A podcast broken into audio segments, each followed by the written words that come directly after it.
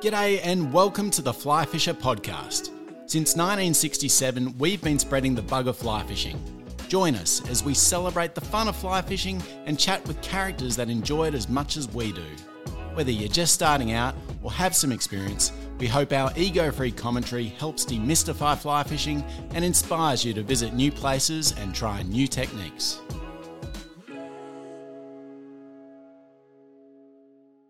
Today, we're joined by a friend of the fly fisher, Philip Weigel.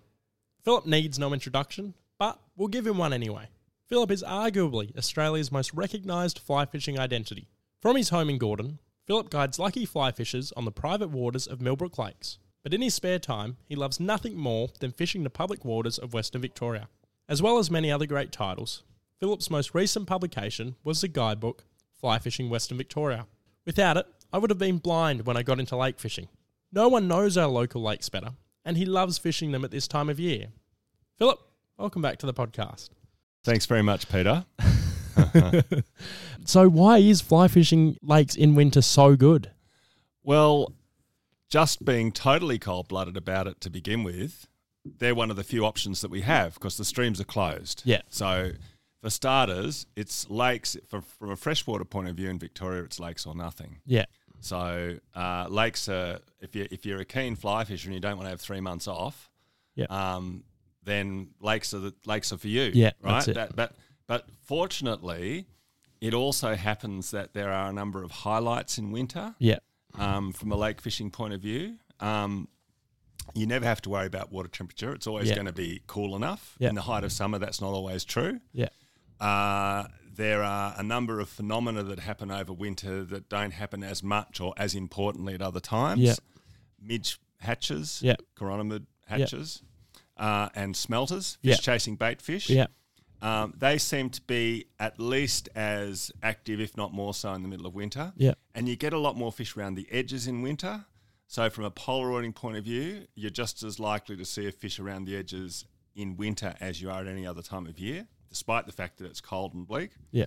Um, and it's also possible that once the lake levels start to rise, particularly later in winter, um, I'm thinking August, towards the end of August, um, you'll get fish feeding in the flooded margins as the lakes rise. And that's very, very exciting. Not Yeah. easy, but very exciting. And the other thing that we cross our fingers and toes for, because it doesn't happen every year, but when it does, it's just off the charts, is cockchafer beetle hatches. That seems amazing. Yeah, and it's the most unlikely thing because um, you would think. I remember the first few times I saw this happen. I'm thinking, where are these beetles flying from on such a cold night? You know, at Tullaroop or Hepburn or Newlyn or wherever I was. You know, these great big dark beetles. Beetles are something we often associate with warm weather, of course, um, spring, even summer. But these great big sort of fingernail-sized beetles going brrr through the air, plop on the water and it doesn't take the trout very long at all to work out what they are. Yeah, right. Okay. Um, it- for the first day or so, it's hilarious because I don't know what they are, and Yeah. I'll push this great big chunk of protein out of the way to eat a size 15, 16 midge. yeah. But once they work out what they are, the reverse is true. You can actually blind fish a foam beetle pattern Yeah. on a cold, bleak evening and have trout come out of nowhere and eat them off the top. That's amazing. Yeah, so there's a little bit of a lag at either end, and Yeah. the one the one at the start is annoying, but the one at the end is is a bonus. Yeah, yeah, yeah. Um, the thing is though that the grubs, the cockchafer Yeah. grubs, drown in really wet wet winters. So the last few winters haven't been good for Yeah. them. You haven't had enough. It's just been too wet. So the grubs basically drown. They obviously don't all drown, but so, enough drown that there's no mass hatches. yeah. So the way this winter's going at the moment, it's not it's good. It's not too wet. Like Yeah. it's wet, but it's not Yeah. sopping wet. Yeah. Um, so fingers and toes crossed. Yeah. Yeah. I've heard a lot about this winter, last winter, and the winters to come are meant to be really good winters for lake fishing. Is that true? I don't I don't know. Yeah. Um, so the last couple of winters have been great. Yeah. But I can't remember the last really bad winter to Yeah, be okay, honest. yeah. Um I mean, look, if you've got water and fish, yeah. you're two thirds of the way there. Yeah. Um, and after that, you can have nuances such as, you know, uh, available food, um, how cold it is, Yeah. because cold can be a negative if it gets extreme enough. It doesn't stop things altogether. So, really, really hot weather will shut fish down completely. Really, really cold weather, we don't get cold enough in Victoria, not in the um, lakes around Ballarat anyway, to, to make them hibernate, as can happen. Yeah. So, um, I guess, like any fishing situation, there's the ideal, and then there's whatever you're dealt with. Yeah. And whatever you're dealt with is what you really should work with, because none of us, not even I, have the capacity to sort of pick and choose down to the nth degree my perfect day to go Yeah, fishing. So the the old adage, "Go fishing when you can," Yeah. is is very true. Yeah. Um, if you've got a choice, you'd probably rather not have a 40 knot wind. Yep. You'd probably rather not have three degree air temperatures. Um, and you'd probably not have a torrential downpour, although the last thing is more of a problem for us than it is for the fish, unless it muddies up the water. Uh, so I think it's okay to uh, to hope for good conditions, but you've also in winter fishing, as in all fishing, you really ought to uh, make the most of the conditions you're dealt. As John Gyrak said, well, another success. We said we were going fishing, and we did. You know, so I really like that saying because Yeah. that basically sums it up. You know, you, uh, uh, w- the worst case scenario is that you've actually gone fishing. Yeah. Um, yeah. Yeah. And not too many of us of us find that to be a miserable experience. So that's a good mental uh, way to approach lake fishing. I think. In Yeah, winter, definitely. In winter Yeah. and, and at all times, Yeah. is work with what you've been dealt. Yeah. So having said that, so when the original question was, have the last few winters been good? Yes, they have. Um, I think the last few years have been good because there's been lots of water. So all other things being equal, lots of water is a good thing. And it's harder to have too much water on lakes than it is to have it on rivers. But still, it's possible for it to have it a little bit. Yeah. You know, you can you can you can uh, you can have huge floods which turn lakes to brown soup, Mm-hmm. Yeah. and that's not ideal. Um, and at the other end of the spectrum, though, is drought and super super low levels, and on a number of our shallow lakes, at least, that's a bad thing. Yeah. So yeah, we try to we try to avoid that. And Yeah. in a drought, what happens to the fish? Do they push to the middle? Do Yeah, they? so drought droughts can work in your favour on some waters. Yeah. you know that's for sure. Um, so on some of the, um, I'm just trying to think of some some examples. So I've had very very good fishing on lakes like Tullaroop, some of those big deep steep sided lakes. In droughts, um, you get to sort of access shores that you never would even wouldn't even know were there. So the best trout I ever caught in Tullaroop, I caught when the lake was at about ten percent.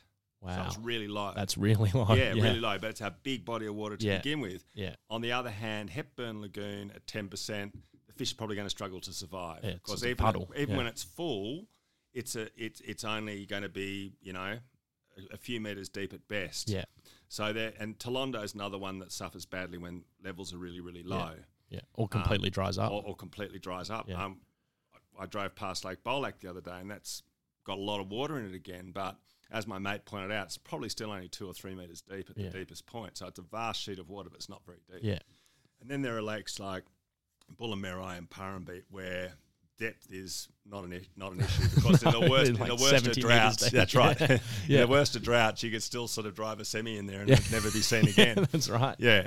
Yeah, So there's this um there I think I think all other things being equal though, as trout fishers, if you had the choice, you would take water over lack of water. Yeah. And that's what we've had for the last few years Yeah. is water. yeah, And I think a lot of the things that trout eat like water. Yeah. I know that sounds like the bleeding obvious, but for example, midges do very well on flooded vegetation. So obviously in wet years you get lots more of that. Yeah. Um, not so much in really, really dry years. Um, I think bait fish do really well. There's no doubt. They, they're, they're, s- they're the sea monkeys of, of, of fish. You know, you add water and they just appear in vast numbers. yeah, Um, it's extraordinary how many minnows I've seen on some of the lakes in the last couple of years compared to during drought years. Their numbers did tend to dwindle a little bit on some waters. So they obviously are able to breed a lot more successfully and they may even be programmed to make the most of that abundance of really, really wet years. So minnow abundance Yeah. is a good thing if you're a trout fisher Yeah. because trout like to eat the minnows. They like to eat the Australian smelt and Yeah. galaxias Is and there so forth. is there better lakes for galaxias and smelt feeders? Yes, there are. Yeah. Um, so I think that the the best smelter lakes where I've sort of almost tie on a smelt pattern if I'm if I'm walking down to the water for want of a better fly, and we could talk talk later about preparation. Um, but put on a Tom Jones or a or a or a catfly or a green zonker or something and walk down to the water. Uh, I think Mirrable, there's good smelters there. There's good smelters at Newlyn. There's good smelters at Hepburn. Good smelters at Tullaroop, even though it's very dirty at the moment. I've still seen fish smelting there, despite the discoloration. And all three Grampians lakes are capable of having good smelters, but especially Wartook. Yeah. Wartook has abundant um, Yeah, okay. minnows. Yeah. right. Yeah. And Yeah. in winter, they spawn along the rocky shores. Yeah, right. So that's an added sort of incentive for the fish to get stuck into them. Yeah, and in an- close. and, and another winter feature. Yeah, yeah, yeah. You know, and a lot of, uh, as, as a rule, a lot of these minnow species do tend to spawn and breed in winter, and those spawning congre- congregations give the give the whole smelting thing a bit of a kick. Yeah. You know, Yeah, there's, yeah. there's the schooling, there's the gathering in the shallows, Yeah. all those sorts of things that get Yeah. the trout excited. Winter's really a featured season, hey. Yeah, it like is, as it featured is. as spring and, Yeah, it Mm. and is. autumn. It is. Yeah, It is. Yeah. It's very much, you know, it's not like, oh dear, it's winter. It's, oh, good, it's winter. Yeah, yeah, If, and- you're, if you are a Victorian lake fisher, then winter is is very good. It's and, exciting. And it's, and it's and it's good further afield too. Like the Snowy Mountains, I've Yeah. got a trip in about a month, yeah. and I'm I'm yet to have a disappointing winter fly fishing trip to the Snowy Mountains, Yeah. which sounds really cu- counterintuitive because they really get seriously cold. up Yeah, there. yeah. Like you're fishing in snow Yeah. um, and you still get your midge hatches, you still get fish in the shallows, you still get polaroiding. Yeah. I mean, Jindabyne is famous for winter polaroiding. Yeah. Yeah. So, uh, you know, winter is a time of year that you can really look forward to for lake fishing. Yeah. So let's break it down by region a bit. Sure. Close to Melbourne. Close to Melbourne, I think uh, Lauriston Reservoir, which I overlooked in what I said before, is one I really like. Yep. Um, good for smelters, quite good for midge fishing. Um, Mirrable Reservoir, jack of all trades. Uh, It's got the smelters, it's got the midge feeders. It can have fish tailing in the shallows when the le- level starts to rise up over the new ground, the ground that's been exposed for a while and has, has had a chance for the worms and the bugs and the little critters to move back in before they get evicted by the floodwater again. um, Newlyn, just a just what you might call an oldie but a goodie. Like it's a really it's a really uh, consistent, accessible, reliable lake. Like I don't have too many blinders on Newlyn, but I have very few days where I go there and don't see a fish either. And it's a, So it's solid. it's an easier lake to fish too in It's the sense easy to you fish, can yeah. almost walk around it in a day. You can walk around it. It's big enough to be uh, interesting, but small enough not to feel like it's an inland sea. Yeah, yeah, that's right. So that's a really that's a that's a really good good option. Look, you know, like I got to say, Peter, in in every case, don't roll up to a lake expecting to find the Stevenson River in in sort of uh, November. Yeah. you're not going to. You're not going to be able to just throw a fly out there and a trout will come out of nowhere and eat it. That's not going to happen. Yeah. So I guess there's a there's a point where we probably should talk a little bit about lake fishing, Expectations. expectations, attitude, Yeah. effort, Yeah, focus yeah, all those things, you know, because it's not lakes tend not to be I'm speaking generally here, lakes tend not to be somewhere you can just roll up to and sort of have a casual flick of a fly and pick up a few fish and then get in the car and drive home again. Yeah. They they require a bit more effort. And uh, they're gonna they're gonna bloody your nose a little bit too. Yeah, you know, oh, they're gonna- 100%. you're gonna go out on a on a really cold, bleak day and have very little action and Yeah. think, what the hell did I do that for? yeah, But then you're going to go out another cold bleak day and you're going to get three, four, five, six pound fish.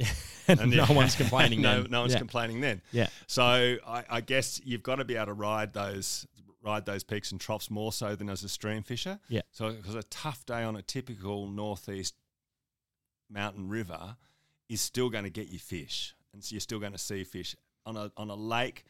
That's not always going to happen. yeah, So you've got to treat every time you go out as more information. Even even a no fish day is still a learning cur- a 100%. learning experience. You can about where the wind blows. You know, it's a northwesterly. Where was the sheltered shore? Where's the weed? Where's the deep bits? Where's the channels? Where are the inflows?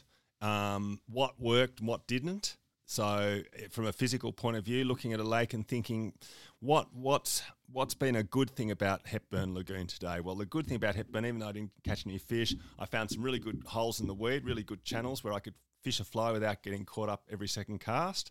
I found a shore where the water was a bit clearer. Of course, on Hepburn in particular, the algae that's there a lot of the time will move with the wind. So the if the if the wind's been blowing off ashore for a few days, the water will be a bit clearer, the onshore will be a bit dirtier. Yeah.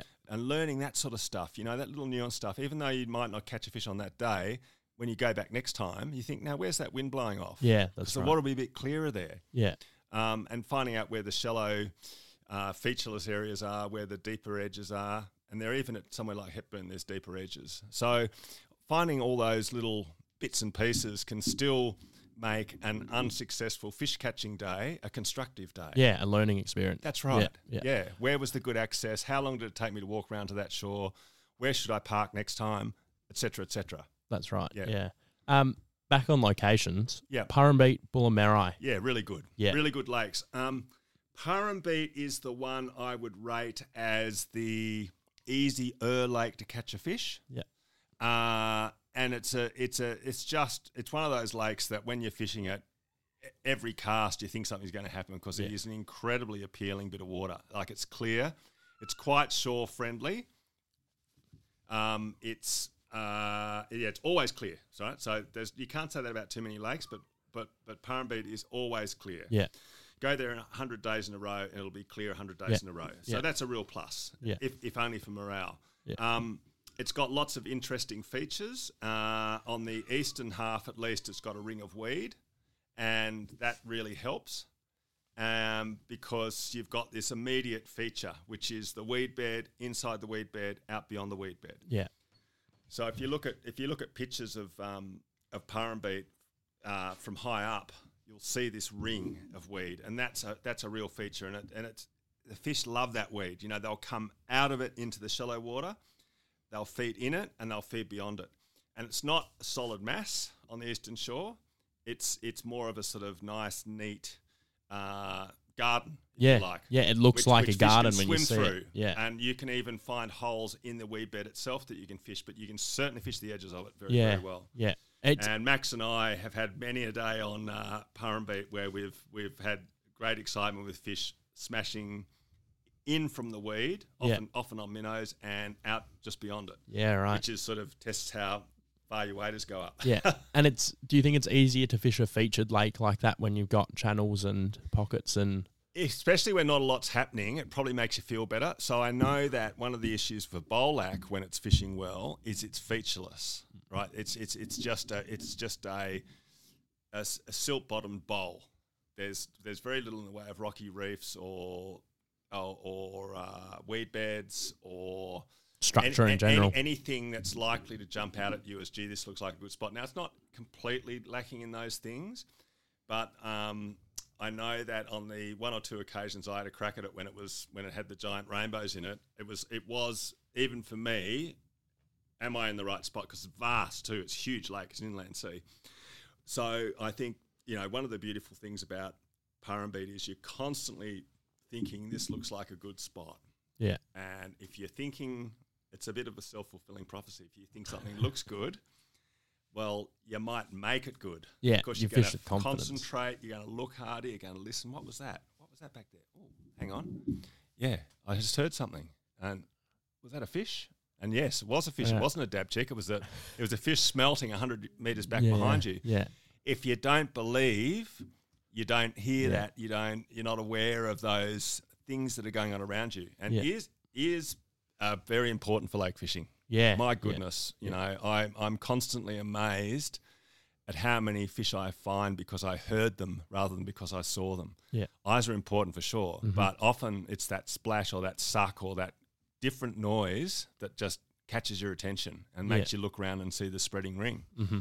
Bird doesn't come up. You keep looking, keep looking. When that Jeez. bird doesn't come up, Geez, it's it was a exciting. fish. It was a fish. yeah. You know. Yeah. Yeah. Yeah. So then you walk down there and concentrate, and and more often than not, that turns out to be midging fish or a smelting fish, or you know, if you're lucky enough on an August evening, one eating cockchafer beetles. Yeah, yeah, Yeah. that is that's something. Yeah, that, I that ho- that's pretty yeah, cool. Yeah, yeah, I can imagine. Um, we've also got the Grampians a little bit further yeah, so away. the Grampians, the Grampians are great. I should, I should just briefly before we leave Bullamera and Parrambeet. So Parrambeet, any shore in a boat, but um, eastern shore on foot is best. The marshes around the south are good to wade, but they're soft and a bit scary. You can, you know, you can you can be walking along and hit a soft spot and just about go over your waders. So, whereas the the eastern shore, the, literally the eastern half of that lake, is really friendly to fish. Yeah. Good to wade, good access. Uh, you got to walk. Um, there's only one obvious access point at the quarry, but you from which you walk either way. But once you're on the water, it's easy to walk along the bank and, and pick your spots. The western shore, not so friendly. Um, a lot of slippery rock um, that's hard to walk on. Not so many openings in the in the weed um, and yeah, and and the actual access around the edge is a lot more treacherous, a lot more overgrown, harder to get around. yeah, Still a good shore to fish, but um, that's one I'd rarely go to if I'm not in a boat. So keep keep that in mind for wind if you're at Parrambeet.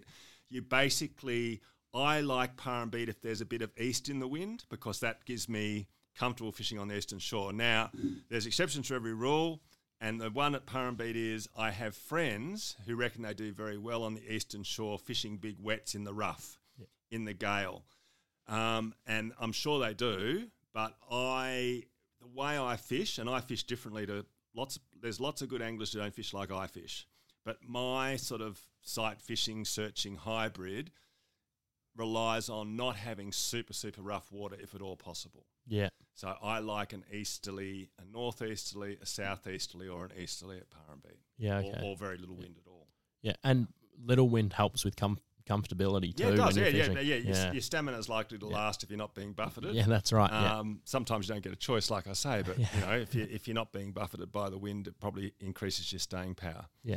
Bullamerai, brilliant shore access. It's a little bit of a bolac in the sense that there's so much of it looks good, you do think, where, where should I start? Um, but look, it, it's, a, it's, a, it's an intriguing, fascinating lake that grows very, very big fish. Um, but I'd definitely be starting at Parrambeet and then going to Bullamerra rather than the other way around. Usual exceptions apply. You know, there's going to be days when Bullamerra will outfish Parrambeet without a doubt. There's great drop-offs. There's great places where you can stand up high and look down, and there's weed beds there too. Strange sort of stringy, slightly It's like salt- curly weed. Yeah, no, it's it's like grass. It's Yeah, like okay, yeah. literally like flooded yeah, tussocks. yeah, Um, but it's and, and, and fish hang around that. I mean, the the biggest thing you're up against at Bullamerai as a rule is probably the sheer abundance of food. I read somewhere once that it is several times more fertile than Parrambeet, which is in, Okay. in itself a fertile lake. So it, it does literally produce vast numbers of bait fish to the point where sometimes if you see a fish busting up on, on bait fish in Bullamerai, you think there's that terrible, why would he bother eating my fly yeah, with so much of the real thing? yeah, um, that's less of a factor at, at Parrambeet. You get the sense at Parrambeet that whilst it's very fertile and grows very big fish, you've still got uh, there's a little bit of a sense that the fish have to work for it. Um, so on, on, on, on your worst days at Bullamera, you can imagine they're like baleen whales just swimming around with their mouths open, you Yeah. know, just Yeah, yeah, yeah. inhaling Yeah, the, yeah, yeah. the soup of uh, of little fish. yeah, yeah. Um, but no, Bullamerai is very, very exciting and, and, and produces great fish too, and some really big fish, uh, ridiculous growth rates at times.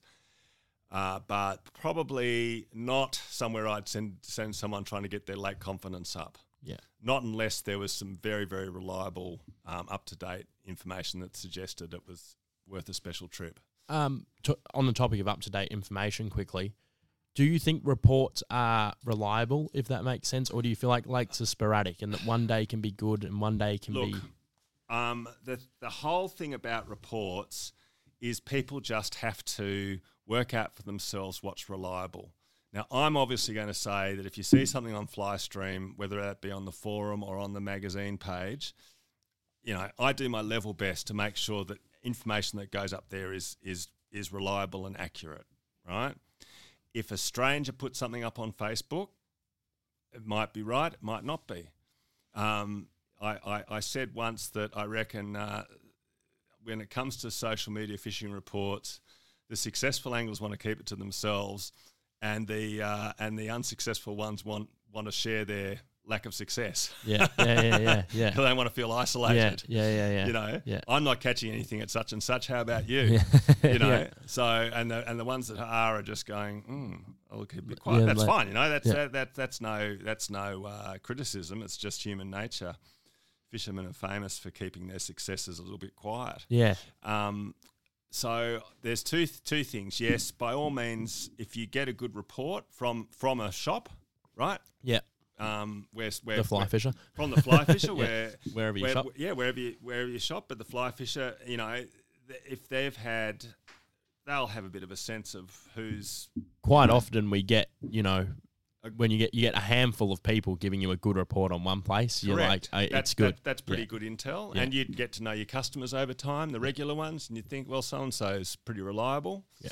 You know, if he says he caught, you know, I know that James McDonald's shops with you. Yep. So James, you've come a long way, and he has. Yeah, And James is, uh, if James tells you he caught three four pounders, he caught three Yeah. four pounders. yeah, yeah, yeah. You know, um, and that that's that's that's you can take that to the bank. Yeah. Um, so you know that I just I plucked him out of thin air. You know, there's plenty of other Mm-hmm. Oh, there's friends of heaps. mine who who who who call in there, and um, yeah, they'll tell you tell you you've had a tough day too, and that's Yeah. that's useful information. Yeah. Yeah. Went to so and so, went there twice, didn't see a fish. You think okay.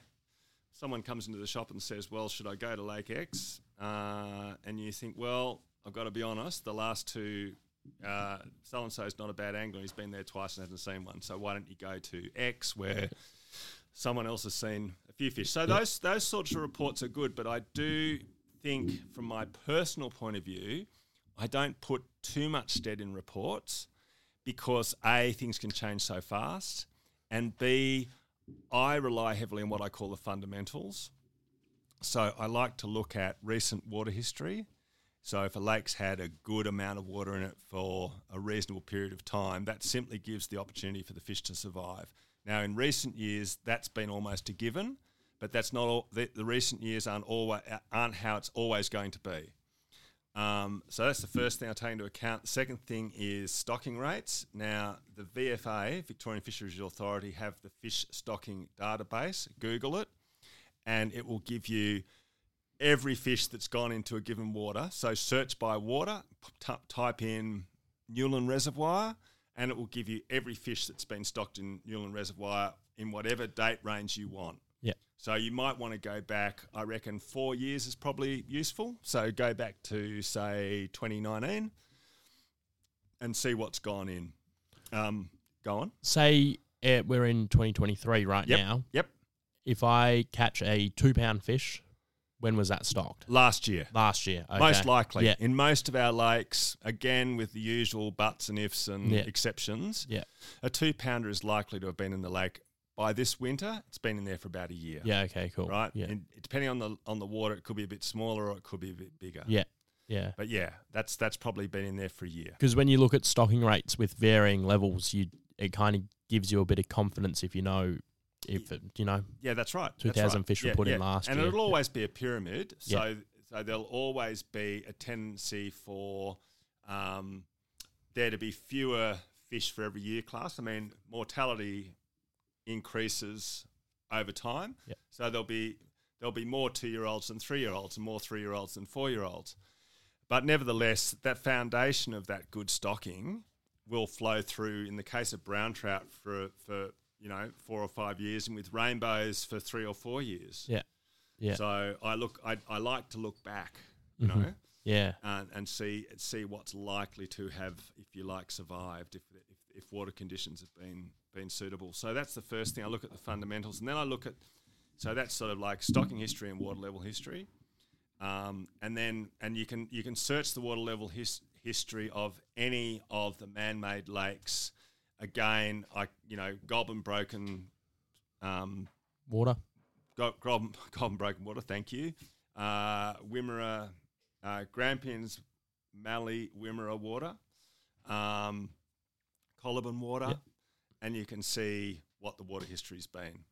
So, as I say, it's almost um, you're going through the motions right now in 2023 because the water history in just about all of them has been very, very good. Central Highlands water for um, local. for Mirrabooka and Talbot and Cosgrove and those lakes. Yeah. Uh, Wendaree is pretty much guaranteed to always have water in it, so you don't have to worry about that. Apart from when it dried up. Yeah, yeah. Well, that's that, There that's was like, that. That, that that's the best guarantee you can have because they're not they're, they're never going to let that happen again. no. All the mistakes that were made aren't Yeah. going to be repeated. Good, So yeah. I think I think uh, it- it, it'll be a, it'll be a cold day in hell, as they say, if, uh, if Wendaree's ever allowed to dry up again. yeah, that's right. Didn't go down very well in Ballarat. No, so I've heard. Yeah. um, let's stick back to locations. Grampians. Yeah, so fabulous place. One of the things I love, Peter, about a destination, so Parrambeet, Bullamerai, Central Victorian Highlands, where you've got Mirrabooka, Newland, Hepburn. I like fishing places where there's another another good option nearby. Now in the Grampians, you have at least three. So you've got Fines, Belfield, and Wartook. So if if something's not quite right, or you just want to change, it's only a twenty or thirty minute drive to go from one to the other. So that's that's one great strength of the Grampians. Second great strength of the Grampians is it's just a beautiful place to fish. Like often where we'll just be fishing at Fines and we'll just look at each other and say, look at where we are, you know, Yeah. with this massive mountain range in the background and this clear water and this sandy beaches. Mm-hmm. Yeah. and- yeah. It's just it's just a really pleasurable place to fish, and that's the same for all three of those lakes. Yeah. So the, that that that's the the first great strength of the Grampians is the quality of the environment and the fact that you've got options close by, so that if for whatever reason you know if they're having the World Water Ski Championships at Lake Fynes. you don't have to sort of get in your car and drive back to Melbourne. You can go, okay, well, we'll go to Belfield or Wartook. Yeah. Um, so they're all solid. They're all uh, uh, a, a small pain in the butt at the moment with fines is they're doing this interminable work, work on the wall. And if you haven't been to Lake Fines, about half the shore is wall, and about half the shore is inaccessible while they do their work. So that's a real nuisance. Supposed to be finished like you know, bit of a Westgate Tunnel thing. Yeah, yeah, yeah. Supposed to have been Classic finished state government a long, project. long Yeah. time ago, but uh, you know it's too wet, mate, or you know the supply chains. Some of them are probably legitimate reasons, but Yeah. for whatever reason, it's just dragging on and on and on. However, there's still plenty of good shore to fish, but the sooner they get that wall fixed, the better. And if you're in a boat, it's irrelevant. Yeah. And boating facilities at Fines are excellent, very good launching and so forth. Uh, Belfield. Um, Belfield's probably the one I would steer the less experienced angler away from initially because uh, although the trout love it, in on most shores it's pushed back into uh, a lot of timber. And if there's a if there's a slight downside from an angling point of view of all this water, as I see that Belfield's back up to 91%. So it briefly went down a little bit. Now it'll be back up in those dead trees. And even if you're not in the dead trees, you'll have trees on your back cast. So it's just a little bit of a cluttered and pokey place to fish. It's sort of like the the lake equivalent of fishing a pokey little creek. Yeah. Now it's really good. I really like it. And if you've got a boat, you can get out into the open water beyond that, though non-powered. You can't Okay. you can't have a combustion engine. You can only have electric motor or oars. Yeah. Um, so that's probably the one I'd say. Wait till you've got you're pretty confident in your casting and ability to negotiate tight places yeah. before you And fish Belfield fighting fish as well. and in fighting timber. fish. Yeah, exactly. Very good point. Very good Yeah. point. So you've got to keep that in mind for Belfield. Um, Wartook's very very user friendly. Uh, although again, sort of be careful what you wish for. That water level's starting to push back up, and if it pushes back up into the edges too much, it starts to cut back on the shores you can fish on foot because you're back up in the tea tree Yeah. it's quite shallow shores. So when the water level comes up, um, it pushes back into the scrub and it gets difficult to get around. Worst case scenario, the wall uh, of Wartook is not like a normal dam wall. It's just like this sort of angler perfect, um, nearly kilometre long structure of gently s- sloping sandstone. So you'll find on a lot of lakes, uh, were either discouraged or banned from going a- anywhere near the dam walls. But at Wartook, the wall is a recognised feature to fish from, and it does open up a lot of water. So if you're shore based at Wartook, the wall is a good option. The only downside of it is if there's a howling northerly, it comes straight onto that wall. So you can still catch fish, but it, it does does limit it. So you'd be thinking a little bit about wind direction when you went to fish Wartook. From a boat, of course, all that's irrelevant, and um, the launching facilities at Wartook are really, really good. Yeah. Do you think the boat's the advantage in the Grampians or Uh, I'd give it. It's going to become a bit more of an advantage at Wartook as that level rises. Uh, it's handy at uh, Belfield, but launching's difficult. Uh, so if you've got a kayak or a small boat, or even um, you know a pack raft or something, that, that that's probably worth thinking about at somewhere like Belfield. Uh, but yeah, is is the launching worth the hassle? Don't I don't know. Probably gets harder as that lake level gets up. Uh, yeah, so Wartook, I think it's probably it probably falls over the line of as being an advantage. Uh, Fines until the wall's fixed probably falls over the line as being an advantage. But in none of those lakes is it essential. Yeah. Uh, Max and I had a trip there uh, a few weeks ago, and we, we we never brought a boat. We were just shore based, and there weren't too many occasions where I think we felt we were missing out because we because we didn't have a boat. And often when we do have boats on those lakes, we use them just to get around, Yeah. and then get out and fish the shore. yeah.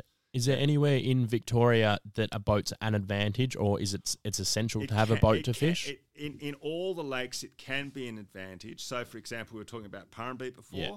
Having a boat enables you to access that, to fish that western shore, which I think is pretty unfriendly from the bank. You know, exception to every rule, but you can get to any shore you like um, in a boat and fish from the boat back to the shore. So, western shore of Parrambeet's handy. Bullamerai, eh, yeah, not really. I think you can get away with that. I don't think I'd bother dragging a boat down to Bullamerai. If I had a boat with me, great, Yeah. I might use it, but I don't think there's enough of an advantage. Uh, I feel the same about Tullaroop. You know, a boat on Tullaroop is a convenience, not an essen- not a, not a necessity. There's so much good um, shore-based access. Keeping in mind that presently Tullaroop is very discoloured. Hopefully, it'll clear up soon. But at the moment, it's borderline fishable because it's so dirty. Yeah. Uh, and what else can I? Well, I guess if you went to Wartook and it was howling northerly, you probably wouldn't be that keen to fish it anyway. But if you had to fish it, having a boat would let you get to some shores where you could fish from the bank that you couldn't walk to practically. Um, Quite often a yeah. boat's just an access tool, isn't it? it to is an get access to tool. a Look, bank. I don't I don't want to downplay boats too much, but um, because you know they have their moments. So things like wind lanes, they're great. You know, my brother is an incredible wind lane fisher, and if you're in a boat with him on a wind lane on Wartalk, uh, you wouldn't have it any other way. Yeah. Right. But even then, after a couple of hours, he'll tell you this. I'll say, "Look, I'd like to get out and fish off the bank for a little bit, please." you know. So um, even where they're absolutely undeniably advantageous, like like that wind lane fishing um, on some of those lakes, they're still they're still not the be all and end all for me personally. But look, I've got some I've got some very good friends, Yeah, yeah, yeah, as yeah. the saying goes, Yeah. who who who who do d- dedicated boat fishing. Yeah. I think at Wendaree, a boat's a really nice thing to have simply because you can get away from the people jogging and walking their dogs and you know getting in the way of your backcast Yeah, basically. yeah, You can yeah. still fish Wendaree really well from the shore, and I have this year and caught some very Mm-hmm. nice fish. But the freedom of being off that bank. You know, Wen- Wendaree transforms from like uh, from the botanical garden, so to speak, Yeah. to a really quite big, wild, and interesting lake Yeah. when you're out on it in a boat. A bit more solitude when you're Yeah. in a boat too. yeah, and we shouldn't underestimate Wendaree. It's in- No. it's really good at the moment. The rep- I, I like it. Talking about reports, that's one place in Yeah, the shop it's been that we're solid. Getting. It's yeah, solid. Yeah, yeah. yeah. Um, it went that's a through- reliable report, guys. Yeah, yeah, yeah, yeah. No, it's been really, Yeah. really. I don't fish it as much as I probably should, but you can't be everywhere. But I think that uh, Wendaree had a little bit of a uh, iffy period for a couple of years there. Various explanations: weed, weed was too thick, too close to the surface. Fish weren't having to leave it. I don't know. Do you know. think the weed being thick is bad for the fish or bad for the angler? bad for the angler? yeah. Yeah, yeah, Yeah. No, it wasn't. It wasn't that it was hurting the fish as such. I don't think. I don't think anyone was suggesting that. It was just that the fish didn't have to go leave the weed to feed. Yeah. Yeah. Uh, and if they did, they only had like one or two feet of water above the weed to feed in. Yeah. So I think, and you'd want to check this from a re- more reliable source to me, but I think the weed seems to have been being cut a bit deeper. That's what I've heard. heard Yeah, too. and therefore the fish are more out and about and Yeah. accessible. yeah, they have to Yeah. leave the weed to feed. Yeah, that's right. Yeah. That's right. So it's a much more encouraging place to fish when you don't think, you know, if the fish is in the lower several feet, they're in the weed. Yeah. They have to be in the top foot before I even get to see them fly. yeah, Yeah. Yeah. So no, Wendouree is really good, and I think a boat. Yeah, again, it's not essential. No way is it essential, but yeah, it's a, it's pretty nice to have a boat there. yeah, yeah, Um, and like Parrambeet Western Shore, we've already covered that. So yeah, you can happily fish the Western Victorian lakes On without a foot. boat, Yeah. but there are some where it's nice to have one yeah. without yeah, it yeah, being yeah. essential. Yeah, yeah, yeah, Yeah. Definitely. I'm struggling. I'm I'm think. You know what? There's one lake where it's Yeah. almost essential. Yeah. Elingamite. All right. Okay. yeah, now yeah. that's that's the that's the third uh, member of the Parrambeet Bullamerai family. yeah. Oh. Yeah. One Uh, that doesn't get spoken about very often. at And all. I reckon a big part of the reason for that is because it's not very it's it's nearly impossible to fish from the bank. yeah. Yeah. Okay. right? Yeah. And so for a lot of people, that immediately puts it off their radar. Uh, it's a little bit out on its own too. It's a little bit further away. Parrambeet and Bullamerra are only about 10 k's apart. It's probably another 20 or 30 k's further south Mm-hmm. to Elingamite. But Elingamite is a great bit of water, but Mm-hmm. you do need a boat. Yeah. Yeah. Yeah. So um, yeah, it's just it's got this really boggy, marshy shore that makes it very difficult to Yeah, get okay. around and fish Yeah. on foot. Yeah. How about the Snowies as a destination? Brilliant Brilliant. Yeah. Yeah. Over winter too. over winter. Yeah. Yeah. Right. Yeah. The lake's open all year round. Yeah, yeah, yeah, yeah, You just gotta you gotta be sensible where you go. Um, so you know you don't you, you've gotta you gotta have a proper boat, Yeah. right? If you're going to go out in a boat, Yeah. um, you can fish from the bank happily. but And the if you're gonna- bank fishing's good. Oh yeah, Yeah, yeah, absolutely, yeah. absolutely. But if you're going to go out in a boat, um, my mate Steve Dunn would would think it was very remiss of me not to say that's a very dangerous place to fall in in winter. 'cause Yeah. the water's so cold. Yeah. Yeah. Um, so you just need a really sort of seaworthy boat for those big lakes. You know, on Tantangra, uh, Eucumbene itself, and Jindabyne are all very big, big lakes. And in the wrong wind, there's a big fetch. They're rough, and you just you, you gotta if you're going to go out, you've either got to really know your weather, or you've got to be in a boat that's capable. Are they lakes that's really dependent on the level of them? Uh, Does no, it dictate their fishing? No. no, no. There's there's advantages to just about Yeah. every level. Okay. Good. Yeah. So, um, you know, on any lake, I've said, I've written before, if I could pick and choose, I would like the level to be rising. But that doesn't mean that if the lake's falling slowly, it's problematic. And there are occasions where a fast falling lake can even work to your advantage Yeah. because it uh, causes the food to sort of get, have to retreat, so to speak. Um, I've had very good fishing at Eucumbene when the lake is lowish and dropping because the yabby beds are exposed. And I'm sure that the wave action and so forth is dislodging yabbies and they're feeding on them. So bleak conditions, like just looks like something out of, you know, the gates of hell. Yeah. Like bare clay, dust storms, and, and, and, you know, icy winds and these waves smashing and muddying up the water. But there are five and six pound browns in there eating, on- eating the yabbies, eating What big woolly flies buggers. are we and- using? Yeah. big woolly buggers in the middle yeah. of the day. Yeah. Yeah. Okay. yeah, so that's a that's a classic case of you know dealing with the condi- conditions you're dealt. Not much good for midge fishing, but fantastic for uh, fantastic for, for getting big browns on, For on yabby big feeders. weights. Yeah. yeah, um, and so yeah, I, I- all, all all things being equal, we'd all like stable or slowly rising levels. Um, sounding like a farm, but if they're rising too fast, Yeah. their fish can the fish love it, but Yeah. they're eating worms, you know, fifty meters out and ten feet Yeah. down yeah. That's because hard. the lakes come up too yes, fast. that's hard fishing. that's hard fishing. Yeah.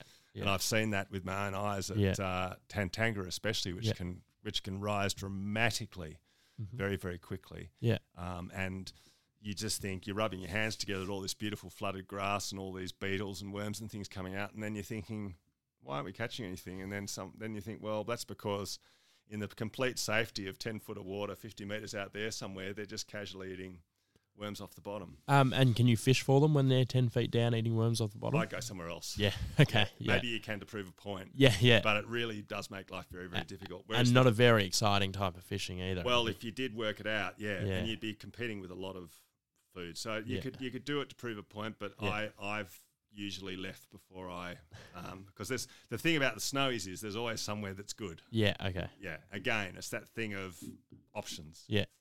You know, you're not you're not hanging your hat on that sort of Tantangra fishing. You can drive for half an hour and you're back on Bean. Drive for 45 minutes or an hour and you're back at Jindabyne. That's- you've yeah. Got, you've got you've got yeah, one of those is going to be good. Yeah. We're really lucky with lakes. Oh, we're like very that. lucky with it's lakes. incredible. Yeah. Yeah. And the and the and the fish populations in those snows lakes at the moment are just off the charts. Yeah. Yeah. so yeah. if you can't catch them, at least you know they're there. Yeah, yeah, yeah, yeah, Yeah. yeah. Your flies in front of a fish. yeah, Yeah, yeah. Sometimes that's all you need to keep you going. That's I right. think. That's right. Yeah. Really good polaroiding at Jindabyne. Yeah. Even in winter. Yeah, especially in winter, Okay, cool. especially in winter. Yeah. Steep bank, blue sky day. You've got to you've got to wait, wait for the right conditions. But getting up, not not your Tasmanian wade polaroiding. It's up high, really good with a friend. Yeah. And looking down and looking for the fish cruising the edges, trying to put condition back on having spawned. Yeah, that's Yeah. exciting fishing. It's exciting like fishing high and bank, serious, polar seriously, innings. yeah. seriously big fish. too. Yeah, yeah. yeah. Um, And what what flies would you present be presenting to those? Well, you got two options, or and, and I, I wouldn't class myself as an expert on this, but the two things that have worked for me, strangely enough, is either throwing a big fly like a like a nice black woolly bugger or olive woolly bugger, and almost letting it flutter down in front of the fish and watch it come over and eat it. Don't move it too much, um, or the good old stick caddis under an indicator. Yeah. Yeah. You know that's been a that's been a real really good fly for me for winter fishing in the snowies on all the lakes. Not many fish will swim past a stick caddis, um, and it's clear water, so they're going to see it from a long way away. yeah, So, and you can be in, on the right parts of you can be in the really steep shores, especially on the western side, around the you can be in dam and so forth. You can do the same thing. You can get up high and look down, and Yeah. see them, yeah, and you can see them around the boulders and things on other shores too. yeah, Um, and midging, don't discount midging. My God, I've seen fish midging when I couldn't stand to be in the water because of the cold long enough to properly fish to them. I had to Yeah. like, yeah, I had to run back to the shore, thaw out, yeah, they're yeah, rising again, run back out, Yeah. cast, cast, Yeah. leg seizing up, leg seizing up. Oh, quick, quick, Yeah, yeah, eat- yeah. eat my fly. yeah, yeah, yeah, yeah, yeah, yeah. Like that cold. Yeah, Yeah.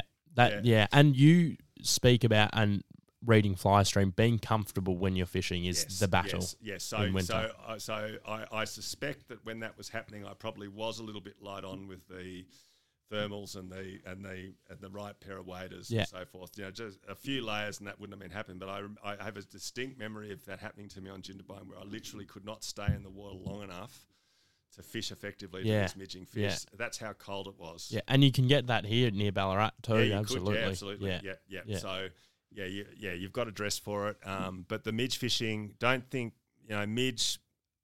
They've got antifreeze in their blood. They are designed for cold, Yeah. and they're not very big, but three times the protein of steak. The fish go, "I'll have some of that," you know. Something that's made up entirely of hemoglobin Yeah. E-, is, a, is a pretty pretty uh, appealing, Efficient snack, appealing, yeah. Uh, snack. They might mightn't be big, but they're tasty. Yeah, yeah, You know, like Smarties. yeah. yeah, or caviar. Yeah, Yeah. so trout, like, trout will eat, eat, eat- eat- be surprisingly fixated on on small Yeah. midge. And uh, in the snowies, I've learnt over time that they will midge in the middle of winter, in the dead of winter. Yeah. Okay. So Yeah, midges are a reliable winter hatch. Yeah, well, as much as anything could be reliable in, Uh, yeah. in, in fishing land, yeah. you know, yeah. But you'd certainly, if it wasn't terribly windy, you'd be looking out for them, particularly towards evening. Yeah. Yeah. Yeah. Yeah. And first thing in the morning or just evening? I in, first thing in the morning, I'm not going to be out there, but yeah, by all means, if you are, have a look. Yeah. you know, Yeah. yeah, yeah. I'm I, I as uh, as as you may or may not have heard, I'm not not the world's best morning person. And when it's minus five, that's certainly the No, case. no, yeah. I want the don't- pipes to thaw enough that I can make a cup of coffee. um, so you mentioned cockchafer beetles earlier. Uh, we've Yeah. got midge. What other winter hatches are there? Uh, that's that's the the best of the reliables. Yeah. Right. So a lot of insects are still dormant in the sense of emerging, so creating a rise. Yeah. Uh, there certainly it's it's a mistake to think that mud eyes and damselflies and all these other insects that we associate with summer aren't actively out and about in the middle of winter. Yeah. I've caught trout in Hepburn in July with damselfly nymphs in their mouths. Yeah, wow. So those insects are still down there. They're predatory. They're Mm-hmm. down there doing their thing in the depths of winter. So the really aggressive, active um, insects, yabbies, damselfly nymphs, mud eyes, uh, aka dragonfly nymphs. Yeah. They're, they're out and about busily eating at all times and are, and are available to the fish. Yes, they emerge in summer and the warm months. Yeah. But in terms of being out and about and active, they're doing it all the time. And yabbies, of course, are ubiquitous. They're there. They're as likely to be trout food in July as in January. Mm-hmm. In fact, Mm. Yeah. maybe more so in July because there's less to less competing for the attention of the trout. Yeah. Yeah. Yeah. So And you, you've mentioned yabbies a fair bit, so are we talking big woolly buggers to imitate them? yeah, or, for sure. yeah. Yeah, yeah, yeah, I yeah. think. Oh, look, you know, who knows what goes through their tiny brains, but um, I think a lot of the time when trout eat a woolly bugger, they're eating it as um, a yabby. Yeah, You know. yeah, yeah. Yeah. Not always. People think that um, those big aquatic insects aren't going to be available to the fish, but in nymph form or larval form, they absolutely are. It's just that they're not turning into dragonflies and Yeah. damselflies. Yeah. Yeah. Yeah, okay. Yeah. Cool. If you say you walked into the into a fly shop, you're putting a fly selection together for a trip on to the Western Lakes in Victoria. Yep. What would be in it? It would be uh, midge flies like buzzers. Yep. Maybe a couple of Griffith's gnats Yep. in case you do find them up on top eating the dries. Um, definitely stick caddis, obviously. Uh, and some, you know, good motley or black woolly buggers. Um, Magoos, because they're just ubiquitous, I think they, they're quite often a good Galaxia or Big Smelt imitation. Yep. But uh, definitely some sparse Tom Joneses along that same line of that sort of smelty sort of thing. Um, the only time I like a fly to be really bulky for winter fishing is when I am thinking along those yabby lines. Most of the time, our flies then otherwise have a tendency to be a bit overdressed, a bit too bulky. Yep. Um, So you like something slim and drab and yeah, yeah, yeah. So I think I look. I think sparkle and flash and um, color has its place without a doubt. Yeah. And uh, during during winter, you know, trout are going to be seeing plenty of orange and red, um, both in the bait fish that they feed on and also in the you know trout eggs and uh, the colors spawning colors of, of of their competitors. So I think there's obviously something going on there with reds and oranges. Um, but I think some days a bit of drabness doesn't go astray, Yeah. especially for the better fish. and sparseness like yeah, you and mentioned there. sparseness. Yeah, yeah. So I, I, I, I, after doing this for 50 years, I still have a bit of a war with myself when, Yeah. I'm, when I'm fishing a fly blind. Sort of attractiveness in what we would regard as attractive, as in brightness and flash and color, versus drabness. Now, attractiveness might pull a fish, but then do they go through and actually eat? Sometimes they do, but Yeah. sometimes they don't. Is that where fishing a team of flies can be an advantage? Can be, but just rem- bear in mind that when you're fishing teams of flies, two issues. One is uh, you want to be a good caster so you don't get tangles. And the second issue is there's more than two issues actually, but the second issue, and something I always consider, is how much of a liability is the fly without the fish on it for a break off. Yeah. So, depending upon where you're fishing, that can be a real issue. Especially like a- almost any lake at the moment, the amount of weed in them is Yes. yeah, that is yeah. definitely So a if you problem. fish for two hours and you finally hook a fish, it's a bit disappointing if the trailing fly uh, hooks on some weed and yeah, fish breaks off. Yeah, hooks yeah. on a log. yeah, a lot- So I've even had worse. a couple of horror yeah. stories like that. that I, I I lost that big fish I talked about during my mayfly podcast at Fines. Yeah, yeah, that's Uh, right. And actually, that wasn't a t- trailing fly. There was a trailing fly tragedy at Wartook last year, though. yeah, okay, In the yeah, middle of winter. yeah, Yeah. Yeah. Um, and the the sad part about that was I don't think in hindsight the extra fly had any advantage to catching the fish. Yeah. After that, after that, um, losing that fish because the trailing Tom Jones caught. So I was going through the whole, you know, is my fly too big, and other fish looking at it but not eating it. So I was fishing in an, an emu, an olive, basically an olive woolly bugger. emu plain- bugger. yeah, emu Yeah, bugger, yeah. plain olive emu bugger with a Tom Jones dropper. The Tom Jones dropper is what got caught. uh, after I lost that fish, I just went back to fishing the emu bugger on its own, Mm-hmm. and I don't think I could have done any better had I had the Tom Jones. on. Okay, yeah. I think the fish were choosing to eat that The- fly. So I yeah, don't okay. think so.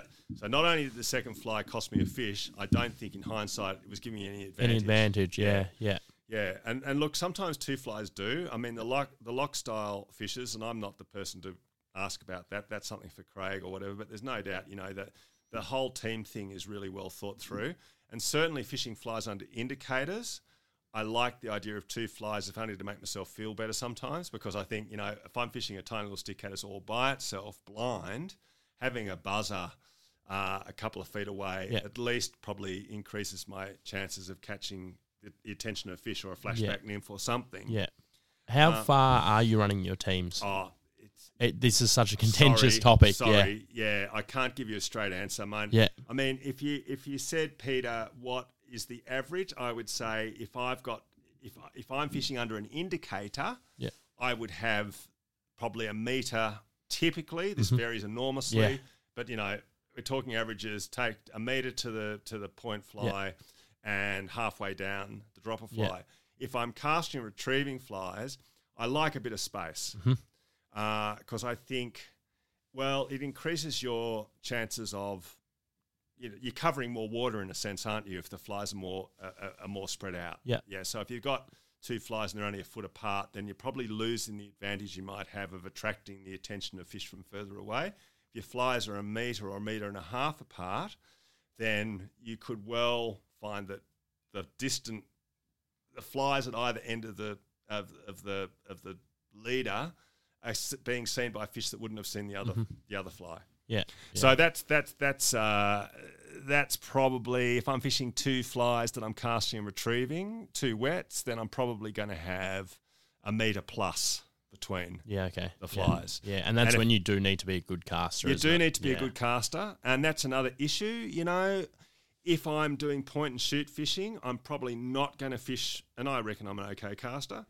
But if I'm doing point and shoot fishing on a lake with any sort of wind, there's no doubt I'm going to be better with one fly than two. Yeah. And because my style of fishing tends towards that sort of hybrid between searching, blind fishing, and seeing, sight fishing, I think I'm a little bit more inclined to go for that single fly. Whereas the, the, the guys who, the comp fishers and the guys who really, you know, put a lot of weight on how they search rather than they're not relying as heavily on seeing fish as I am, uh, then they would give a lot more credence to using two flies. Two flies. Yeah. Yeah. Yeah. So it's really in their DNA to be using two flies. And hey, there's nothing wrong with that. You Yeah. know, and I do it, don't worry. Yeah. I Yeah. do Yeah. it yeah. but um, my default is probably one. One. Yeah. Yeah. Yeah. I think a lot of people are like that to Yeah. just fish efficiently and be able to point Yeah. and shoot if you see a fish point as and well. shoot. See, I, I, I'm really big on that. Yeah. My, my, my style of lake fishing, I invest really hard in trying to find a fish to cast to. Yeah. And it might be very few in a whole day, but I reckon if, if, if I get that shot at a fish and I get my fly in the area quickly, um, that may well be the fish that I end up catching. Yeah. Yeah. Yeah. Yeah. So, uh, but that's just the way I fish. Yeah. I mean, everyone fishes differently. They do. but they do. Yeah. And, look, and, and y- you know, I'm, I'm, I'm always at pains to point out that just because Philip Weigel fishes a certain way doesn't mean that that is the best and only Yeah. way to fish. yeah. Yeah. There Yeah. are some very good anglers out there Yeah. who I fish with who don't fish the same as I do. yeah. Yeah. Mm. And you know, vive la difference. Like like my my good mate Steve Dunn. I mean, he loves his boat fishing. Yeah. Right. I don't mind the boat fishing. He loves it. So when we're fishing together, chances are he'll be in the boat, I'll be on the bank. Mm-hmm. That's not because boat fishing's worse than bank fishing. Yeah. And you know, he'll be catching more than his share of fish. Yeah. Yeah. Yeah. But that's a that's a good example of just preference versus what's best. You know? Mm-hmm. Yeah. Yeah. Yeah.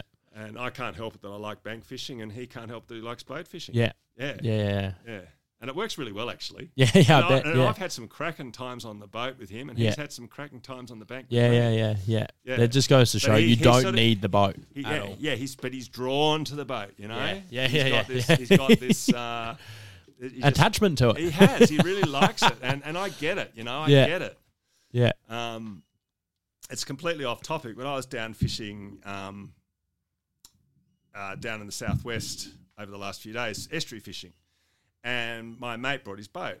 Now, we had some great fishing from the boat. Don't you worry about that. But a- after a couple of hours, I just need to get out. You know, I just need to need to get the the water around my waders and and be standing still in one spot so that I know exactly what's going on with my flies Mm-hmm. and my leader.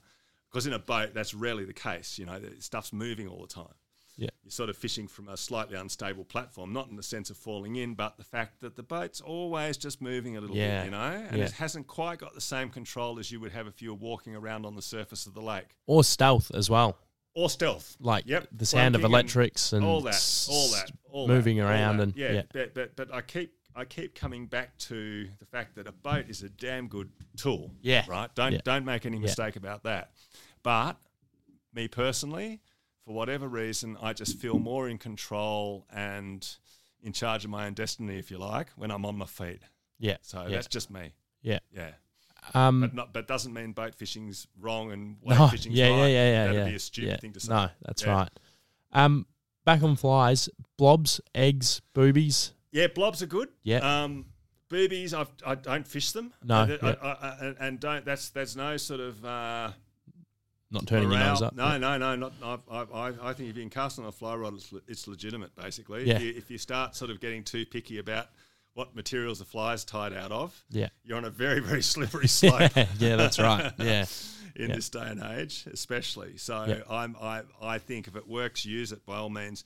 I often, if I, I, I used to think I could not believe that blobs had any value, yeah, uh, even a few years ago.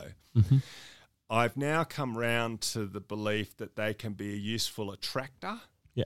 Um, and if I fish a blob, my expectation is most likely going to be I don't do it very often, but my expectation is that the blob's going to draw the fish to the other fly that I've got on, yeah, like a buzzer. yeah, You know, so it's going to see the blob. I saw this happen at uh, Fines a couple of years ago. I had a blob and I had a little tiny little dark woolly bugger off the Mm-hmm. back, and the fish came and looked at the. I saw this happen before my eyes.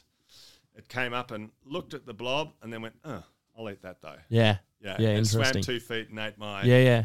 little. Do little you black find that happens with browns or rainbows more?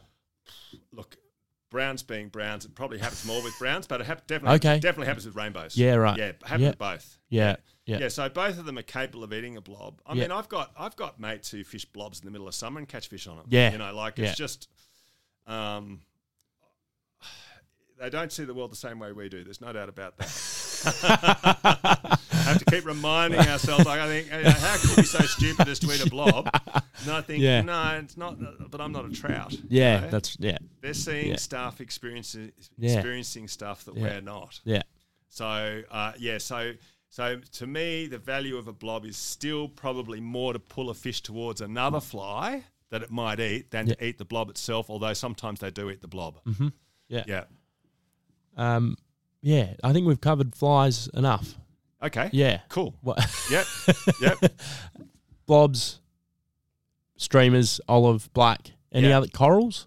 uh, look, I'm sure they work, but Yeah. I don't I use them a lot. Yeah, Uh, That's all. Yeah, yeah. Okay, cool. You yeah. know. Um. But yeah, I, I know people do. yeah, yeah, Yeah. yeah, yeah. Yeah. I reckon an orange bead on a winter fly can be really good, just Mm-hmm. so long as you're prepared to move away from it if you think you're getting It's a interest, dis- but not an eat. Disadvantage. Yeah, Yeah. yeah, So that little that that's it's the same with bling, Yeah. like like uh, you know crystal flash and so Yeah. forth through a fly. yeah. Yeah, sometimes it's probably going to help you, but other times maybe just pull back a little bit and go more for that drab. That natural. You Yeah, know, I've, yeah, I've been haunted enough over the years by huge fish following flies that they haven't quite eaten yeah. to think, what if I'd had a little bit less bling? Yeah. You know, I'd rarely have that experience with a drab fly. That's all I can tell you. Yeah, yeah, If I'm pulling an olive emu bugger, not many fish follow it and don't eat it, hmm right? Yeah. Now, how that all works out mathematically, if you get a really good response from a, uh, a, a flashy, you know, you pull lots of fish towards the fly with flash and orange, uh, and you know five percent of them eat it, you're still ahead. I don't know the answer to that question, Mm-hmm. but I know that I like the idea that if a fish sees my olive, my Tom Jones, or my olive woolly bugger, they're probably going to eat it in Yeah. winter. You know, they're just going to eat it, not go. Mm, yeah, it looks good, but uh, just a It's bit. not- it, it, yeah. it, it's exciting, but I don't think I should. Yeah. yeah. Um, what's your? We'll talk about rods and reels and lines and stuff. Yeah. What's your favorite rod to fish? Length, weight. I like a nine foot six six weight. I Mm-hmm. reckon that's a really good um, compromise between power and a, just a little bit of delicacy if you need Yep. it for something like nymph fishing uh, or, or or buzzer fishing, Yeah. I should say. So I know that I've always erred towards the heavy end. Mm-hmm. You know, I grew up fishing. I, I grew up thinking a seven weight was an all rounder, right? So that that's that that's Yeah. how old I am. Yeah. You know, Yeah. that that was the that was the sort of if you only standard. have one rod, mate, have it Yeah. make it a seven weight. Yeah. You know? So uh, a six weight doesn't seem particularly heavy to me, Mm-hmm. but I do think length's really good. And there's an argument for even a ten foot rod for fishing lakes. Yeah. That longer rod trend Yeah. is definitely a thing now. So one of the there's we could we could talk all we could talk all day and into the night, but one of the things that I really think's important when you're lake fishing is the hang or the dibble. So Yeah. forget about lock style, which uh, which Craig has some fantastic Craig Coltman Flystream has a lot of great advice for, but the idea of actually just before you recast, just that steady upward, slightly sideways draw as you lift the flies out. That to the upward- surface of the that water. upward acceleration, and you get kind of an exponential benefit out of a long rod. I don't understand the maths of it, but you can do that much more with a long rod. Yeah. Yeah. So you can dibble, hang, whatever you want to call it, just move those flies up and into the surface film before you recast them a lot more effectively with a long rod. So, so that factor alone has a lot of value Yeah. Okay. Cool. and you, you get a lot of takes on that part. You retrieve the fly all the way back, nothing's happened. Then you do that, and that's when you get hit. yeah. Um, so the capacity to, to do that well is really important. But the other thing, of course, a long rod casts further. Yeah. Now, I'm always at pains to point out that I'd rather you were a good short to medium distance caster than a long caster. But if you can cast with not too much effort at 20 or 25 meters, it's going to really help you with your lake fishing. Yeah. Right? I think I think the ability to cast 30 meters is overrated because at 30 meters everything's so remote anyway. Even if fish does eat your fly, I'm not sure you're going to hook it. Right? So um, but being able to cast a, a good medium long line is a good thing to have for lake fishing.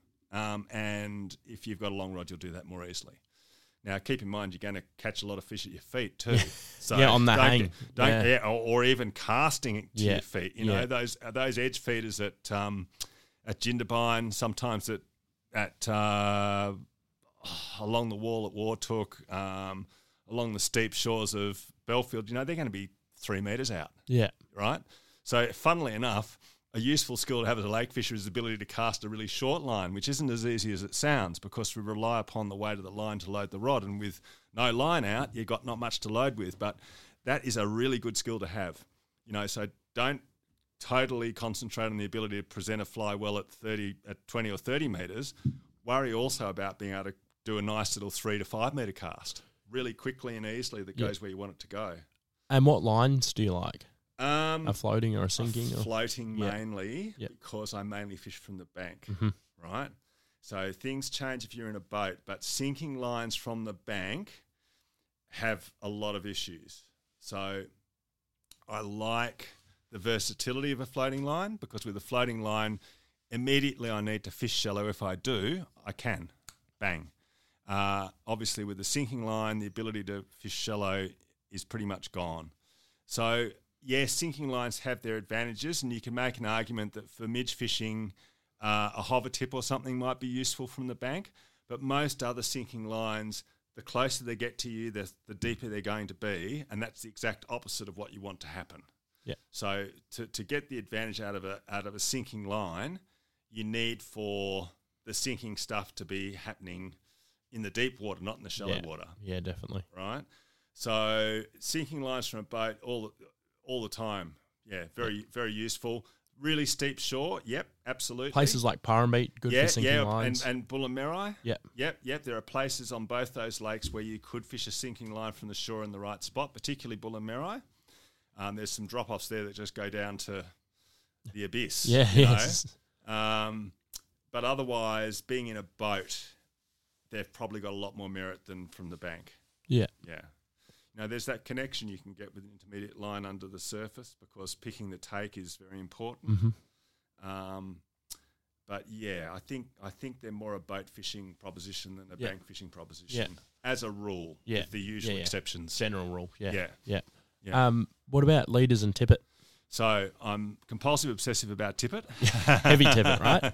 heavy tippet, Yeah. you betcha. Yeah. but really good. Like you got to, you, as far as I can tell, you have to you have to spend to get the good tippet. Mm-hmm. What's you know? some favourite tippet of yours? So I really like the the uh, Rio um, Fluoroflex, Powerflex?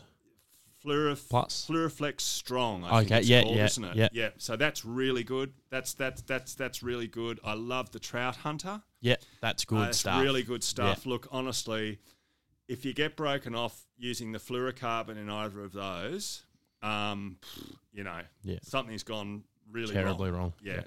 You just don't get that sort of, oh, why did that break? Yeah. Or, or worse, thinking the fish has just got off and bringing the bringing in your line and the fly's gone. Yeah. Right. So they're they're they're they're two top ones. Now there are plenty of others, but you know, hey, Yeah. um, when you're when you hate getting broken off and you find something that works really well, and I can You tell you love it, stories yeah. about both those Yeah. uh, where you know miraculous things have happened. You know, Uh-huh. Yeah, yeah. lines got caught round the back of the reel with Yeah. huge fish on the end and so forth, and somehow I've still Stayed, t- stayed stayed connected. Yeah, right. Yeah, and uh, you know you work hard for your lake fish. Yeah. Oh, yeah. So if you if you do finally hook a good one and it it you lose it due to Gear failure. tippet, tippet failure, that's a real shame. I yeah, reckon. Yeah, definitely. Yeah. that's sort of that's haunts you for years to come. Yeah. yeah. If, And- if it was avoidable, it's a Yeah. real shame. Yeah. yeah. Um, and do you always fish a tapered leader? Yeah, the tapered lead is usually the the, the backbone, if Yeah. you like. So I'm likely to start off with a pretty stock standard nine foot um, one or two x leader, Mm-hmm. and then the bit that's going to vary a lot for me is going to be the tippet, Yeah. which will be one of those Yeah. fluorocarbons. Yeah. Um, I don't know whether I've got any foundation for saying this, but it seems to me that for breaking strain versus diameter, the true breaking strain, however you define that, of Yeah. fluorocarbon seems better than nylon. Yeah. Yeah. Yeah. Um, so I know it's more expensive, but I think it's worth. And I still say to people, you know, you, you've you spent you know 100 bucks on the petrol, you spent a thousand, two thousand bucks on your fly rod, Yeah. etc., etc., Yeah. etc. Are you going to die in a ditch over a one dollar meter of tippet? Tippet. Yeah. You no, know. you're not. Yeah. You really shouldn't be. yeah, that's right. Yeah. Yeah, even if you're if, if you're a tight ass like me, yeah, it's Um, still still I think that's money money well spent. Yeah. yeah. And are you a tippet ring guy or I Knots am or- struggling to make my mind up about Okay, that. yep. Yeah. Yeah. So I can absolutely, I know some very good anglers who are, and that's worth a lot to me. Right. So when you when someone who you really admire uses a tippet ring, you think there's something to this. However, I've had a couple of uh, occasions where I thought that the tippet ring connection wasn't as good as the surgeon's knot connection. okay? Interesting. So I don't know. I'm at the jury's Undecided. Out. I, I sort of I was I I didn't like them, then I did, and now I'm sort of not so sure again. Mhm. So I don't know. Yeah. They they make a, from a functional point of view they make a lot of sense. I just don't know whether and this is probably you know s- my mistake, but I just feel that I, I don't have total faith in the in the um, knots Yeah. Yeah. versus uh like a triple surgeons, all the biggest fish I've landed, salt or fresh, the leader, the tippet connection's been a triple surgeon and it's held. Yeah.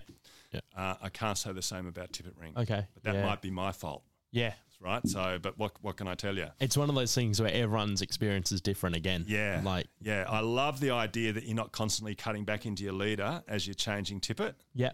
So that makes a lot of sense. So by all means, give it a go. You know, I won't judge you, but for me personally, I'm not sure. Yeah. Is the short answer. Yeah. Okay. Yeah, for big lake fish. If it was Stevenson River, I wouldn't care. Oh, no. Yeah. yeah. Yeah. yeah I'm talking yeah. about, you know, someone who hates getting broken off. Yeah, and you know when you got a six pound fish on the end of your line, you want to land that Mm. You fish. do so- want to land yeah. it. Yeah. Yeah. yeah. Which brings us to big nets, probably. Yeah, good. Thank you for touching on that. Yeah. So, honestly, if you're going to carry a net, which Yeah. I strongly recommend you Yeah. do, it's got to be a big one. Yeah, You know, it's got to be able to accommodate the biggest trout you're ever likely to catch in your entire life. Yeah. And I tell people if you use it just once, you'll It's think it's paid the for best itself. money you've ever spent, right? So, uh, and I hear that they get in the way and stuff. Well, I've got a huge hoop on my McLean's, Yeah. and it goes on a little magnet on the back of my vest. I've got a I've got a lanyard, Yeah. Mm-hmm. and I wouldn't know it's there until I need to net a big fish. Yeah. Yeah. You know, it's not in the way. Certainly not for lake fishing. No. Even river fishing, if it does catch on something, you've got the lanyard, so you know that it's falling. You're not going to off. lose it. You're not Yeah. going to lose No. it. Yeah. Yeah. You've got to have the lanyard though. Yeah. Like, or even just for the, st- the sheer stupidity, I've occasionally put my net down and gone off Yeah. to start fishing again. Yeah. Oh, I haven't put my net back. yeah. Yeah. Another Yeah. fish has moved or something. And Yeah. I just feel, what's that resistance? Oh, Yeah. it's stuck on the lanyard. Yeah. So you've got to have the lanyard. Yeah. Yeah. a maybe. really basic piece of equipment that's going to save you a lot of heartache. it's a marginal marginal gain, isn't it? Yeah, Yeah. Definitely. And it's not in the way. Yeah. And yeah, but I think a magnet seems to me to be the best connection. Yeah. Because you can literally pull the net off. Yeah. I mean, before I had used lanyards, the weakness of a uh, magnetic connection was the net could come off too easily. Mm-hmm. But now I've got the lanyard, that's no longer an issue. Yeah. Yeah. Yeah.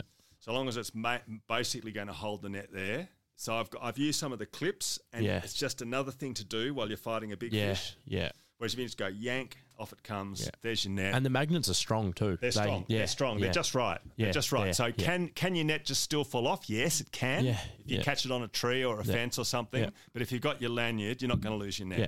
Yeah. Yeah. Um, and I want to touch on the bigger hoops for when you're netting a fish on your own, you need all the reach you can get. Yeah, you need Like- all the reach. So handle length is obviously a compromise between, um, well, the, the the the physics of you know you don't want to be holding the end of a broomstick with a No. with a ten pound fish on the other Yeah. end. You won't be able to lift it out. Yeah.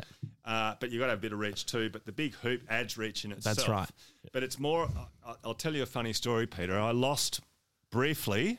Found it again. No, I didn't lose it. A very, this is a funny story. A very well-meaning client, after a day's, day's guiding at Millbrook, when we were packing up to go home, he thought he'd grabbed his ma- mate's net and put it in the car and drove it back to whoop whoop. And the net he'd taken was actually my net. And I was guiding the next day. And I'll tell you, I felt like someone had cut one of my arms off when I got up the next morning and my net wasn't there. Found out where it was, that I didn't have a net. Yeah. So Mark said, Don't worry, you can use one of my spares. so I used, I spent the day One of guiding his with a, spares. with a normal normal net. Let's just you know what, what the sort of net that everyone uses, whatever the sort of standard net is. and it was the most nerve wracking day. Thankfully, I didn't lose any fish, but I was trying to net. It was like I felt like I was trying to thread the trout through a needle. you know, that's what it felt Yeah. like after Yeah. my great big sort of net where they just want to fall into it. Yeah, and you like the McLean's nets for that? Yeah, yeah. Yeah, they're the Yeah, they're best. really good. They They're really are. good The nets. hoop size and shape and who- the handle yeah, length and I'm, look, I'm sure there are other great brands. Yeah. So by no means am I saying McLean's are all you can, but but hey, you know, it, it's a bit like that tippet I've just told you about. the- Yeah. The, Rio and the Trout Hunter. I mean, if it's good, you tend not to say this is all I need, but I'll try something different. yeah. you know. Yeah, yeah. So I, I don't want to be seen to be ignoring what might be other perfectly good uh, brands and stuff out there. Yeah. But the McLean's been really good. Yeah, yeah. the- And, the, and it's yeah. great, to have, great to have the scale, and the scale's accurate. Yeah, All it's mine, I- cr- I check 'em. ridiculously accurate. Yeah, Yeah. yeah. I, it's easy to test. Just get a two liter bottle of milk and, or, Yeah. you know, some dumbbell weights or something. and Yeah, put yeah. it in. Yeah. And you know, they're, they're, they're, they're, they're as near as damn it to accurate. Yeah, yeah. Yeah. um, And it's nice to actually know the weight of your fish. So when you Yeah. go back to the pub at the end of the day It or is. back home, Yeah. you can actually be honest. Yeah. Yeah, that's right. And just for your own, you know, own records. Yeah, that's 'Cause I exactly keep a right. Diary, Yeah. So it's nice to be able to actually know that that's exactly how much. the That's fish another did thing like. I wanted to touch on. Only for a comparison point of view. yeah, the Yeah. keeping a diary, the importance of that. I, I, I think it's important. Like, I guess if you don't get out a lot, maybe it's less important. But for someone like me who gets out a lot, it's, you get some really good information. Yeah. And um, it's amazing how unreliable memory is, mine especially. Yeah. You know, you'll think that something happened in April two years ago, and in fact, it happened in August four years ago. Yeah. You know? Yeah, yeah. And that's a fairly big discrepancy. That's a very yeah. Yeah. Yeah. Sort of they were on the smelt on the east shore of Parrambeed in April. Uh, no, it was actually August four Yeah. years ago. Yeah, yeah, yeah. You know? Yeah. Um, and they're the sort of Mm-hmm. tricks that your memory can play on you. Um, and when it's written down, you just go and I keep an online diary these days, and it's just you know search, Yeah. you know, Yeah. R and B smelters, Yeah. and there they are. Yeah. Yeah. Perfect. Damn, Yeah. it, was, it was August. Yeah, you know? yeah, yeah. yeah, yeah. No, that idea of a diary is Yeah. good and something that should be promoted a lot more for and- people that fish and, regularly. And, and, and just give yourself prompts, you know. So just Yeah, you know, you just structure. need- yeah, where, where you went, what day, what times, water temperature, air temperature, wind direction, uh, best flies, what you caught, and a comment section for the fish went mad on the smell at two o'clock in the afternoon Yeah. on that shore up near the windmill. yeah, yeah, yeah. You know, because that kind of thing can repeat. Okay, yeah. Oh, 100%. Yeah. Yeah. Yeah. Even if it's not totally reliable, Yeah. chances are when there's natural phenomena, phenomena like that, a similar set of circumstances a few years down the track can produce the same. Yeah. You know, I can think of shores of Lake Yukonbean where I'll be next month, where I'll be very confident I'll be able to Polaroid fish off the steep banks because I've done it a few times at the same That's time of year. amazing. Yeah. Yeah. Yeah. I won't be guaranteed of it, Yeah. but I'll be. And you know what? I'll probably look harder because I think I'll That's see right. Yeah. Because I have Yeah. before it this time of year. And it's just a confidence stroke, too. It is. Yeah, It is. Absolutely. It's all a bit of a all a bit of a loop, isn't it? yeah. Yeah. That's Yeah. it. Yeah. Yeah. Yeah. Confidence begets success. Yeah. Confidence and comfortability, I think. It, yeah, comfort's really good. Yeah. So for winter fishing, yeah, we can't we can't stress that enough. yeah. Um, you're just going to stay out there and fish harder and longer and actually enjoy yourself more if you're dry and warm. Yeah. You know, so don't don't uh, don't try to sort of push the boundaries in that respect. Just wear wear the good gear, wear the Yeah. good gloves, wear the beanies, wear the wear the good wa- good waterproof jacket is just an a- absolute. It's not not a luxury. It's an essential. Yeah. Yeah. And Once the- you're wet, oh. you're buggered. And the weather out here changes so quickly. Yeah. I was at Dean once and it Yeah. was sunny and then it snowed Yeah. w- w- within an hour. Yeah, yeah, Oh, yeah. yep, yep. And if you're wet, you're buggered. Yeah, that's right. Basically, Yeah. yeah. That's Yeah. that's the day over. So you you know you get a bit wet during a summer thunderstorm and you're probably okay, but Yeah. in the middle of July, once you're wet, that's the day finished. Yeah. So you've got to have a good jacket. You've got to have good waders, obviously. Um, and thermals, I reckon, make a hell of a difference for a very small extra bit of bulk. Um, good gloves. Um, you've got to be able to use your fingers, though. So think about that. Um, the good fly shops will have plenty of good ideas for you there. Yeah. Yeah. Yeah. Um, and uh, for me, a beanie. 'cause Yeah. My ears get cold. yeah, yeah, just the little things. It's, it's Yeah. it is the little things though Yeah, that yeah. when the fishing's slow, they're the things that'll just Yeah, play on your but if mind you- if you- constantly. If you're just comfortable, yeah, that's doesn't right. matter. That's exactly right. Just yeah, like may as well be a summer's day. Yeah. that's it. When you're so toasty, Yeah. that's exactly right. yeah. Um, now just to finish up, we'll cover some actual fishing techniques. Speed of retrieve. Yep. Um, I err towards slow. Yep. Um, I rightly or wrongly believe that fish would rather an easy meal than a difficult meal, especially trout. Yeah. It's a bit different with some of the natives and estuary species, but let's leave them to one side. you know, for fast growing, aggressive, mostly switched on fish like trout, I don't think they often have to be annoyed into eating. They're Yeah. basically eating more often than not. And, you know, if you're only as successful as your last meal, you'd rather catch it. Yeah. So, so long as you can convince a fish that your fly's alive or food, don't make it too hard for them. Yeah. Yeah. So that that's a that's a simplistic way of saying. Um, I like to fish flies reasonably slow. Figure eight retrieve would be my favourite Mm-hmm. Yeah. retrieve. Yeah. Now, do I do roly polies and fast retrieve? Sometimes, yes, I do. Um, but I keep thinking, you know, I th- if you've got the right fly, it shouldn't be that hard to persuade the fish to eat it so long as it sees it. yeah. I guess. And that, and that's of course comes down to the really the great importance of presentation. Yeah. And being able to get your fly there quickly. And on that, I don't think we've touched on this precisely, and it sort of cuts across retrieves. You know, practice getting a fly quickly out to anything between three and 20 meters quickly. Yeah. You can't do four or five false casts because the opportunity's gone. I have what I call the three second rule when I'm sight fishing, Yeah. which is if I see a fish in winter and on a lake, I've probably got three seconds when it- that's a real advantage to get the fly into the area. Otherwise, the fish is going to be gone, right? Yeah. I'm no longer going to be able to see it. It's moved away from where it exploded on the smelt. It's far enough away that it's probably too late. Again, generalizations. I'll keep fishing the area, but if you can get your fly there quickly, boy, Yeah. that's an advantage. Yeah, That is such an 100%, yeah. advantage. You know, a pick up and lay down cast, carrying the fly in your hands, Line slack stripped line, out. slack line ready to go. Who knows when you'll get your next chance? If you can get your fly there quickly, and and should you be lucky enough to Polaroid a fish, then that's absolutely the case. Yeah. You know, getting the fly to the fish before it sees you or before you can't see it anymore Yeah. is such a useful thing. So yeah, I can't emphasize enough for my style of fishing, where sighting is important, the importance of getting the fly there quickly. Mm-hmm. And once you get it there, sure, you know, play around with your retrieves, but my stock standard for most wet flies is is a slow and steady rather than a fast and jerky. Yeah.